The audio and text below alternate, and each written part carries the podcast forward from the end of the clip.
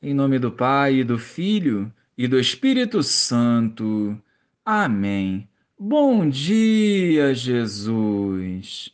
Queremos ser teu, hoje e sempre, compreendendo a tua palavra e a colocando em prática. Guia os nossos passos, livrando-nos de todo o mal. Amém. Houve uma festa dos judeus e Jesus foi a Jerusalém. Existe em Jerusalém, perto da Porta das Ovelhas, uma piscina com cinco pórticos, chamado Betesda em hebraico. Muitos doentes ficavam ali deitados, cegos, coxos e paralíticos. De fato, um anjo descia de vez em quando e movimentava a água da piscina. E o primeiro doente que aí entrasse, depois do borbulhar da água, ficava curado de qualquer doença que tivesse. Ali se encontrava um homem que estava doente havia trinta e oito anos. Jesus viu o homem deitado e, sabendo que estava doente há tanto tempo, lhe disse: Queres ficar curado? O doente respondeu: Senhor, não tenho ninguém que me leve à piscina quando a água é agitada. Quando estou chegando, outro entra na minha frente. Jesus disse: Levanta-te, pega a tua cama e anda. No mesmo instante, o homem ficou curado pegou sua cama e começou a andar. Ora, esse dia era um sábado. Por isso os judeus disseram ao homem que tinha sido curado: É sábado, não te é permitido carregar a tua cama.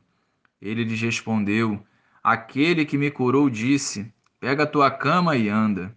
Então lhe perguntaram: Quem é que te disse: Pega a tua cama e anda? O homem que tinha sido curado não sabia quem fora, pois Jesus se tinha afastado da multidão que se encontrava naquele lugar. Mais tarde, Jesus encontrou o homem no templo e lhe disse: Eis que estás curado. Não voltes a pecar, para que não te aconteça coisa pior. Então o homem saiu e contou aos judeus que tinha sido Jesus quem o havia curado.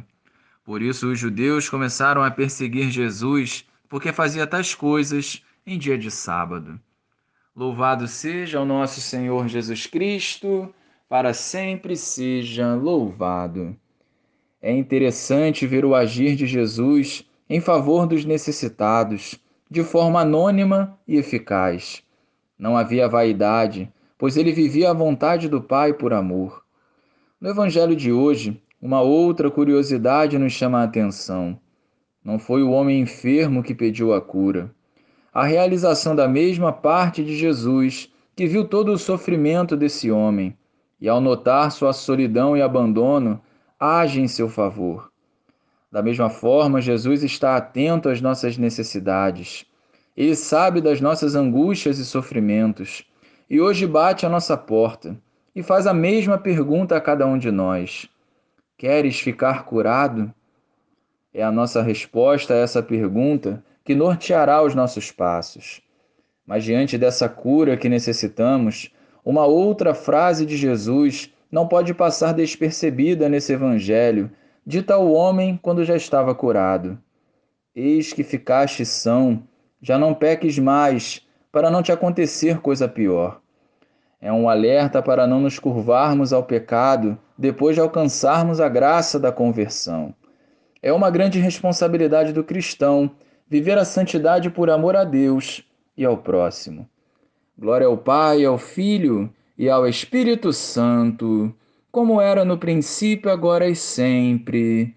Amém.